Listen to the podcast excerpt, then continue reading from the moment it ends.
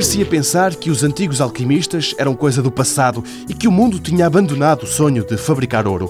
Poder-se-ia pensar assim, mas seria errado. Felipe Samuel Silva, professor na Universidade do Minho, sublinha que os neo-alquimistas estão a trabalhar e a aperfeiçoar técnicas. O químico admite que os processos que existem atualmente ainda não chegam para impressionar um rei. Há diamantes sintéticos, há esmeraldas sintéticas, portanto, aquela ideia de que as pedras só são as naturais já não é assim.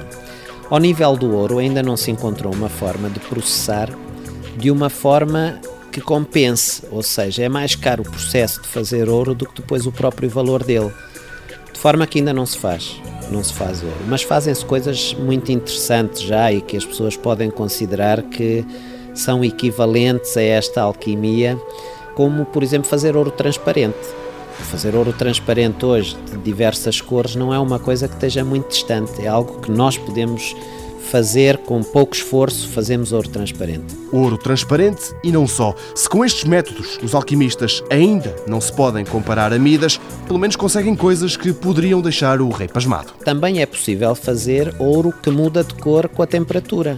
Então nós podemos ter uma joia que aqui dentro a uma temperatura de 20 e poucos graus seja esverdeada, por exemplo, e quando a gente sai lá fora e estamos a 35 graus, ela torna-se avermelhada ou púrpura.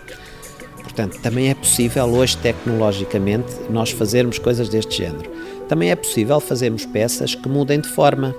Nós podemos ter uma peça em forma de flor, que aqui dentro está fechada se for aqui mais frio, e quando chegamos lá fora ela abre, tal e qual acontece com as flores naturais com o calor.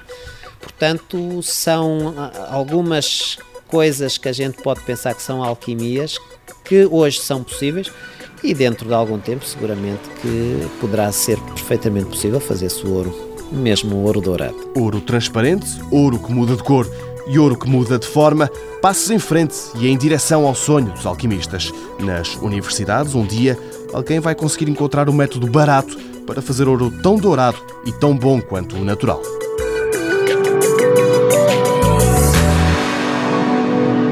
Mundo Novo um programa do Concurso Nacional de Inovação BSTSF.